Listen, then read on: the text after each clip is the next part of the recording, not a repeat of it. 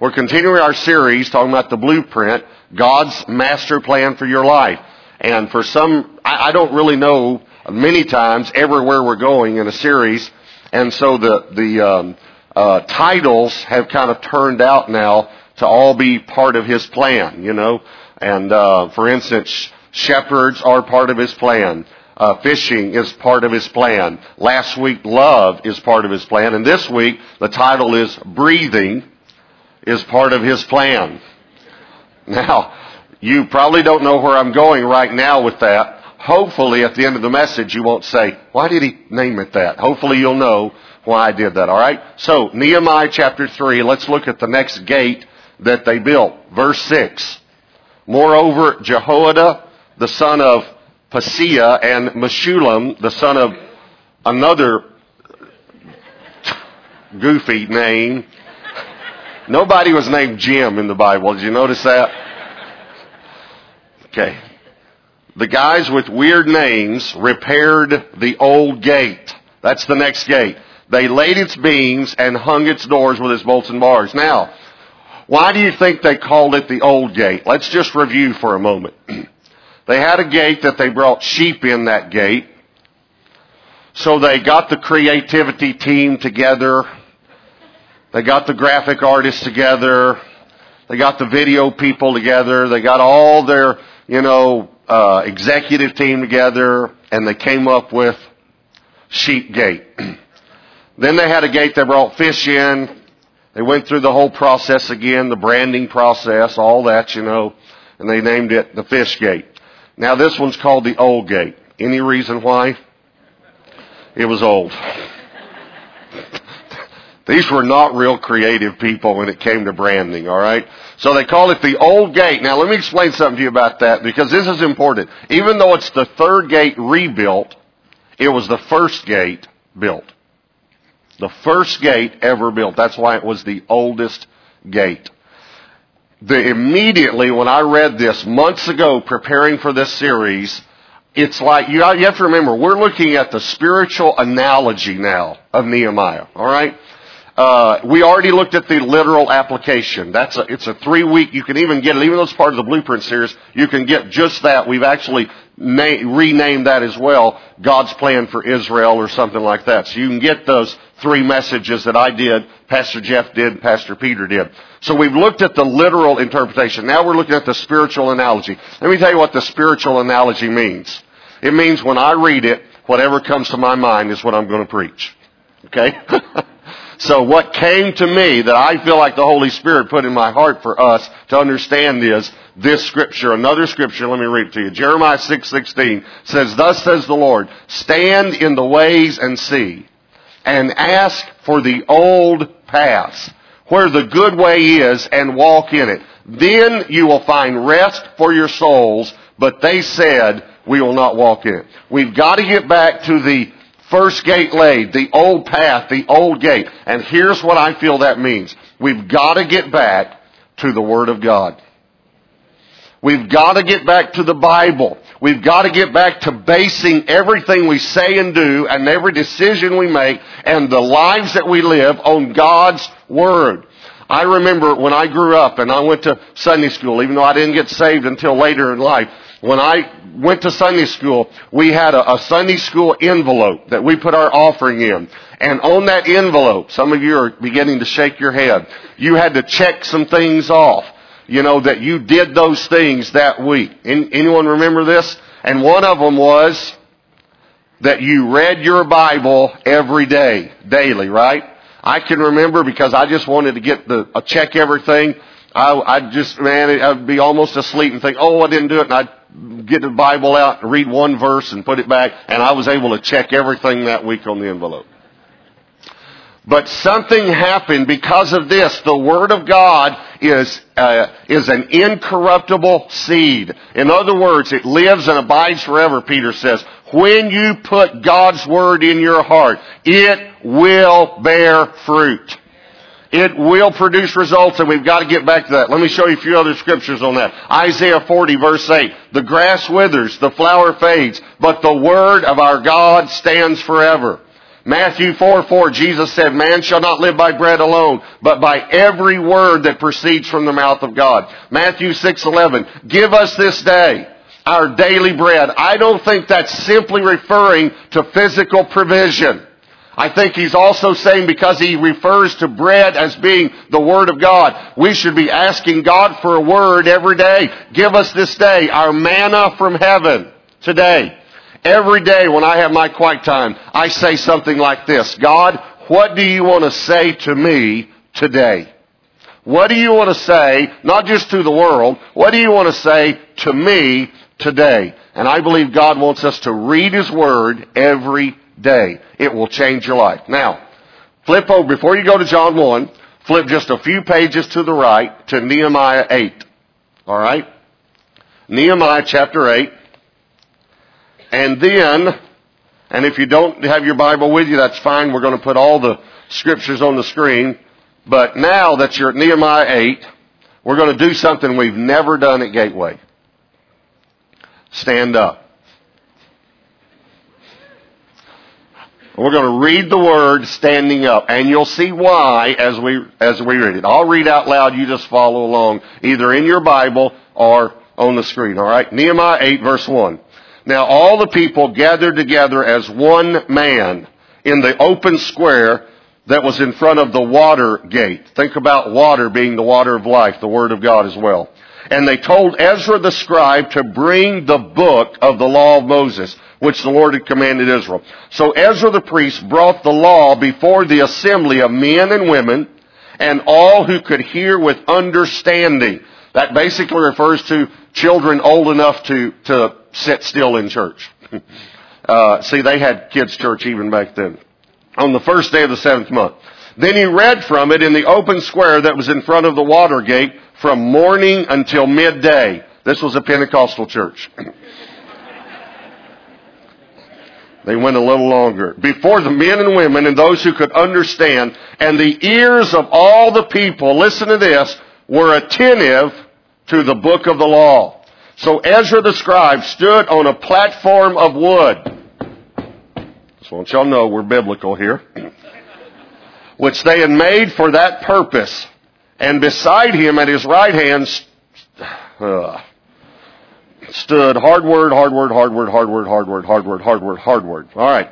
Verse 5. And Ezra opened the book in the sight of all the people, for he was standing above the people so they could see him. And when he opened it, all the people that's why you're standing. And Ezra blessed the Lord, the great God. Then all the people answered, Amen. while it's in the Bible. It's in the Bible, all right. And they bowed their heads and worshiped the Lord with their faces to the ground. And then some other weird named people and the Levites Let's pick it up at and the Levites. Helped the people to understand the law and the people stood in their place. That's my job as a Levite to help us understand this book. Help us, alright? Now, look at Nehemiah 9 verse 3, one other scripture. Chapter 9 verse 3. And they stood up in their place and read from the book of the law of the Lord their God for one fourth of the day. I've decided to extend the service today. and for another fourth of the day, they confessed and worshiped the Lord their God. All right, you can be seated. Now turn to John chapter 1. John 1. We've got to get back to the Word of God. I am, I told you this when we talked about shepherds. I am extremely burdened that churches are going to reading the Bible less and less and less. I believe it's a plan of the enemy. This book is life to those who find it and health to their whole body, Proverbs says. All right, John chapter 1, verse 1. In the beginning was the Word, and the Word was with God, and the Word was God. He was in the beginning with God. All things were made through Him, and without Him nothing was made that was made. In Him was life, and the life was the light of men. Alright, here's the first thing I want to tell you about the Word. Number one, the Word is life. The Word is life. John 6:63 Jesus said, "The words that I speak to you are spirit and they are life." Proverbs 4, I quoted just part of this a moment ago, verse 20. My son, give attention to my words. Incline your ear to my sayings. Do not let them depart from your eyes. Keep them in the midst of your heart, for they are life to those who find them and health to all their flesh. This is what I want you to understand. When you're reading this book, it is not just for knowledge. It is not just for learning. It is not just even because there is history in this book. When you read this book, you are receiving life. Life is being imparted to you. These words are not paid just, just, just letters on a page. This is life. The very life of God is in this book. I promise you, I promise you, if you will read this book, on a consistent basis. Maybe not every day. I understand that we have busy schedules. I have a quiet time. I'm a, you know, a lot of preachers not, will not tell you this because they want to be way up here. And you know that I've never been way up here. I've been way down here most times. So I'm, for me, I'm, I'm now I'm up to here, okay?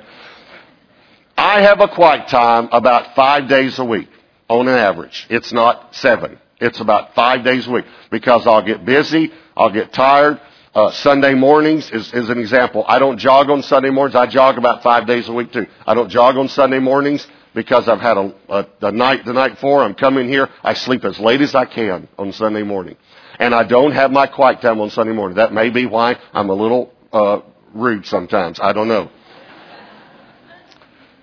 But my point is, I come and I worship God. So here's my point. When I say if you'll read the Word, it maybe you don't get to it every day.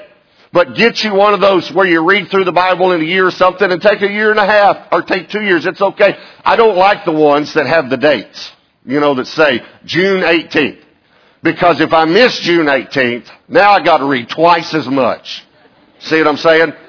And then if I miss more, and pretty soon I just say to myself, I'll just start over next January. So, so just, just read, and if you miss a day or two or three or a week, it's okay. Just start again. Start again. Here's what I'm telling you. I promise you, if you will read the Word on a consistent or regular basis, one year from today, your life will be different. I promise you.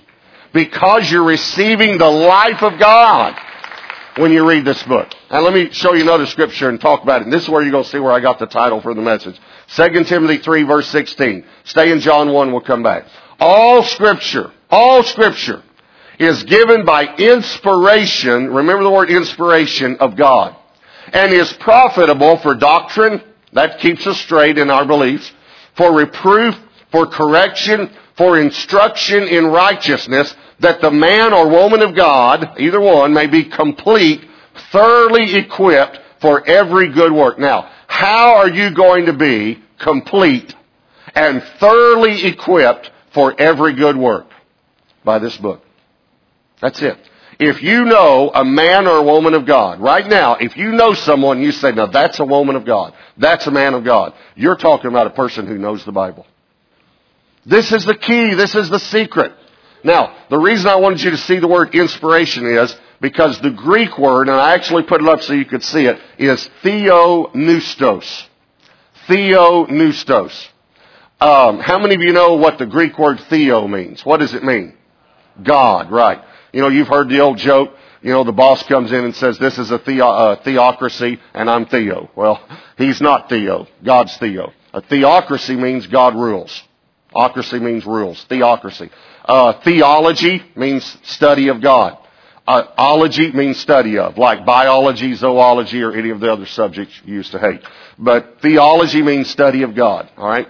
Theo is God. Pneustos means breathed. Not breathing, not breath, breathed. God breathed. Matter of fact, here's what the NIV says, how it translates 2 Timothy 3.16. All scripture is God breathed. In other words, God literally breathed the scriptures. This is why I say it's life. When you read the word, the breath of God is coming in you. It's so much more important than, oh, I just need to read the Bible so I'll learn things. No, you need it to live. That's how important it is. John 20 verse 22. And when Jesus had said this, he breathed on them and said to them, receive the Holy Spirit. Let me ask you something. Would you like to have been in that room? when the Son of God breathed on you and said, receive, and the Holy Spirit came in you when he did that? Okay, listen to me. You can have that experience every morning, every day, every night before you go to bed.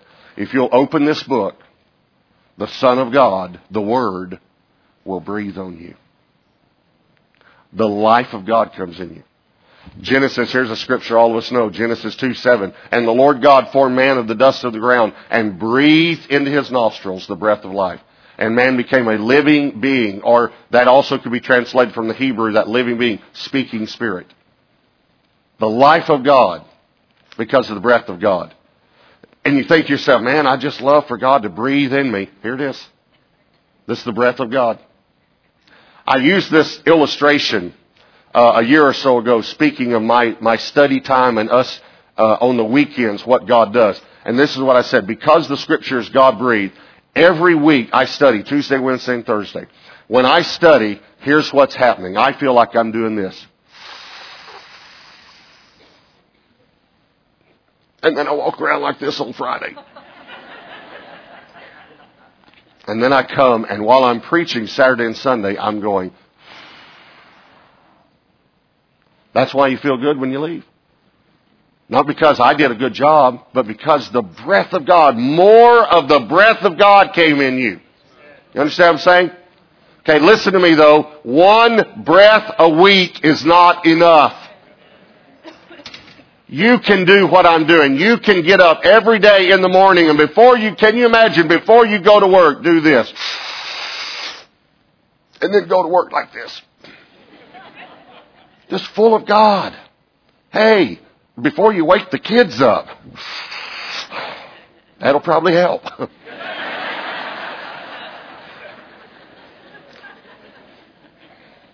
Breathing is part of his plan. Do you know why we have so many unhealthy believers? Spiritually unhealthy? Okay, I'm going to say something to you. They're suffocating. They're suffocating. Some of you here feel like you can never get it together. You can never overcome something in your life. You never do seem to have victory. You look around you, all these other Christians, they seem to have victory. I just don't understand what the difference is. Here's the difference. You have no air. You will not take the time to breathe in the life of God. So, number one, the word is life. Here's number two. The word is light. Light. Go back to John chapter 1, verse 4. In him was life, and the life was the light of men. And the light shines in the darkness, and the darkness did not comprehend it. There was a man sent from God whose name was John. This man came for a witness, to bear witness of the light, that all through him might believe. He was not that light but was sent to bear witness of that light. That was the true light which gives light to every man coming into the world. Do y'all know that we live in a dark world? It, we saw it this last week. Wasn't that one of the saddest things you ever saw? Uh, uh, killing 32 people on a college campus. That's darkness. And then, and then, and I wish the news media would learn to quit doing this, to stop playing the video of the murderer. What a stupid thing to do. But he says this I died like Jesus Christ. That's darkness. Unbelievable darkness. Okay, we live in a dark world. Let me tell you where the light is. it's right here. Let me tell you what you're doing. When you get up in the morning and you read just a couple of chapters, one chapter, just start doing something. One chapter, two, three chapters a day. You're turning the light on. And when you walk out of your house, instead of going to work in darkness, you go with a huge spotlight. Have you ever not known what to do? Ever? Have you ever known, not known which decision to make? Have you ever not known what to do with a teenager? Turn the light on. turn the light on. This is the light. I'm telling you, you will have such wisdom, such knowledge, and such understanding if you just read this book on a consistent basis. Hebrews 4 verse 12. For the Word of God is living and powerful.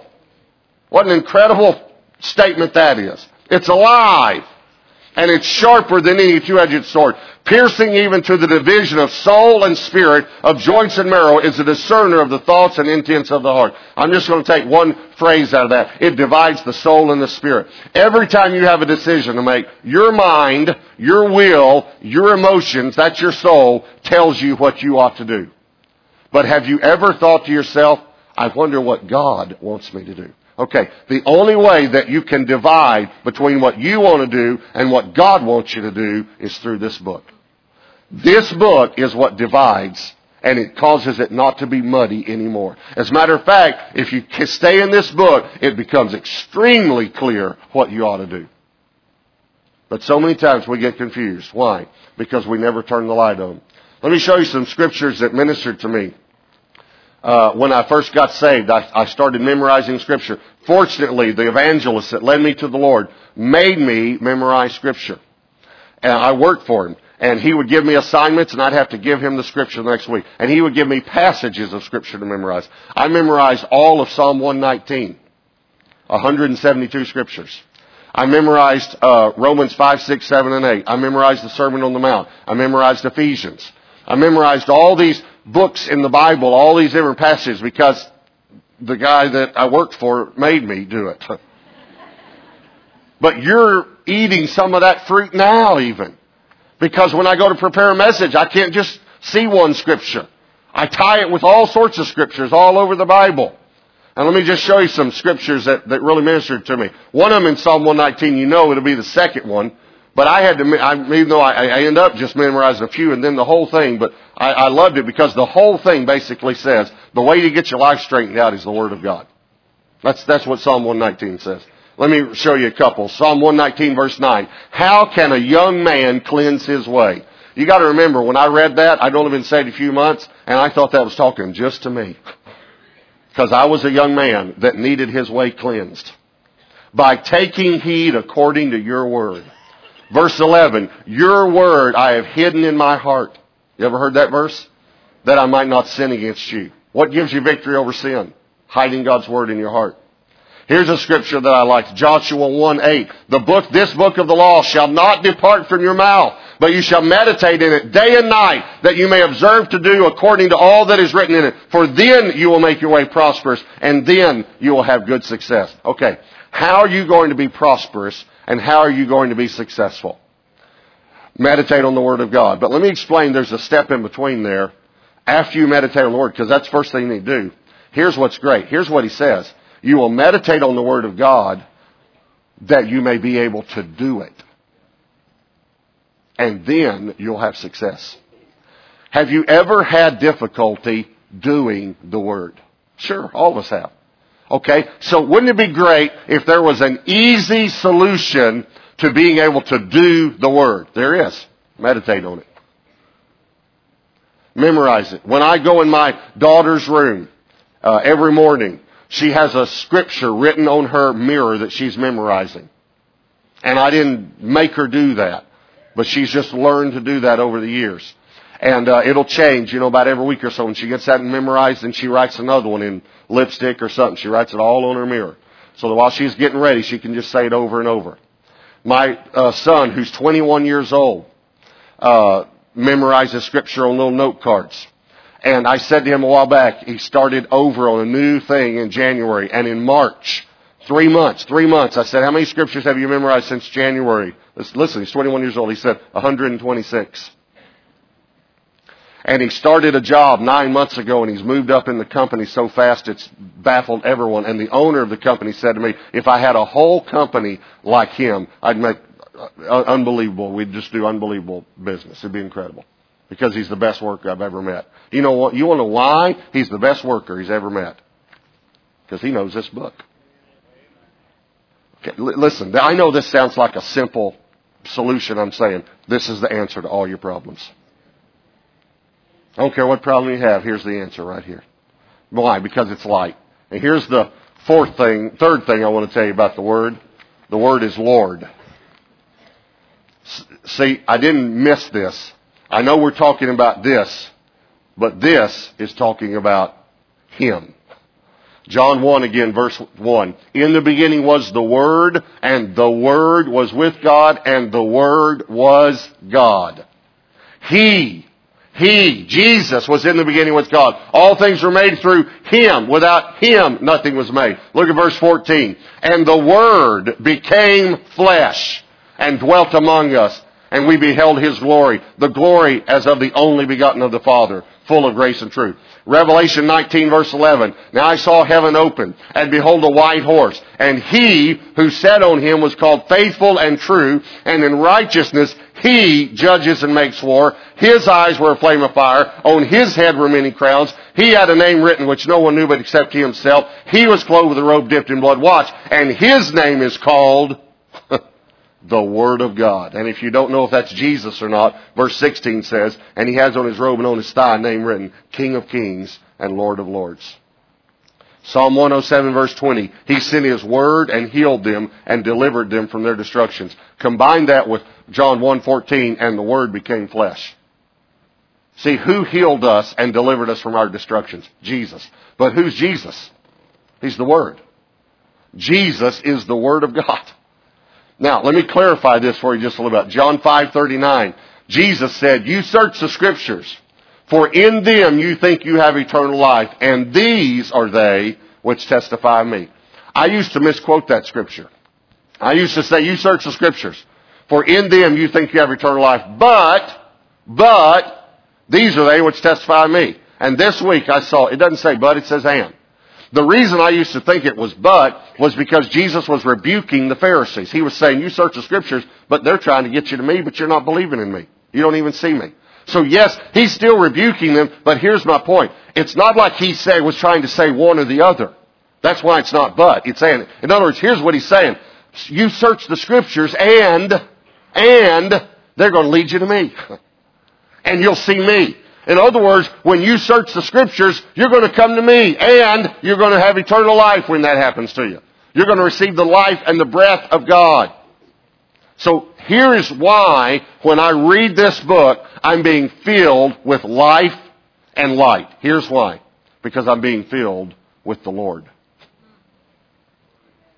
I'm being filled with Jesus. The more I read this book, the more I'm like Christ. I, I just can't tell you how simple of a solution this is to everything you're going through. To read God's Word on a regular, consistent basis. Now, this message is talking about the old gate, getting back to the old paths. When I finished writing this message, I, I was looking at it. The Word is life. The Word is light. The Word is Lord. And I looked at the outline and I thought, I think I've preached this before, but not like this. I don't know. And all of a sudden, it just hit me. The first sermon that I ever preached in my life, the first sermon I preached out of John 1, I had three points. Jesus is life. Jesus is light. See, I could use alliteration even back then. It's just a gift. and Jesus is Lord. And I thought to myself, here I'm talking about the old gate. And this is the first sermon I ever preached. And I didn't even realize it until after I wrote it this week again. And it's just like God was even saying to me, get back to the old paths. Get back to the old gate. Get back to the old thing that Robert, you knew you couldn't do it if you didn't stay in the Word. You knew you couldn't be successful as a believer. You knew you couldn't walk righteously before God if you didn't stay in the Word. So that's what I'm saying to you. If you'll read this Word on a consistent basis, you will be filled with the life and the light of God because you'll be filled with God. I want you to bow your heads and close your eyes.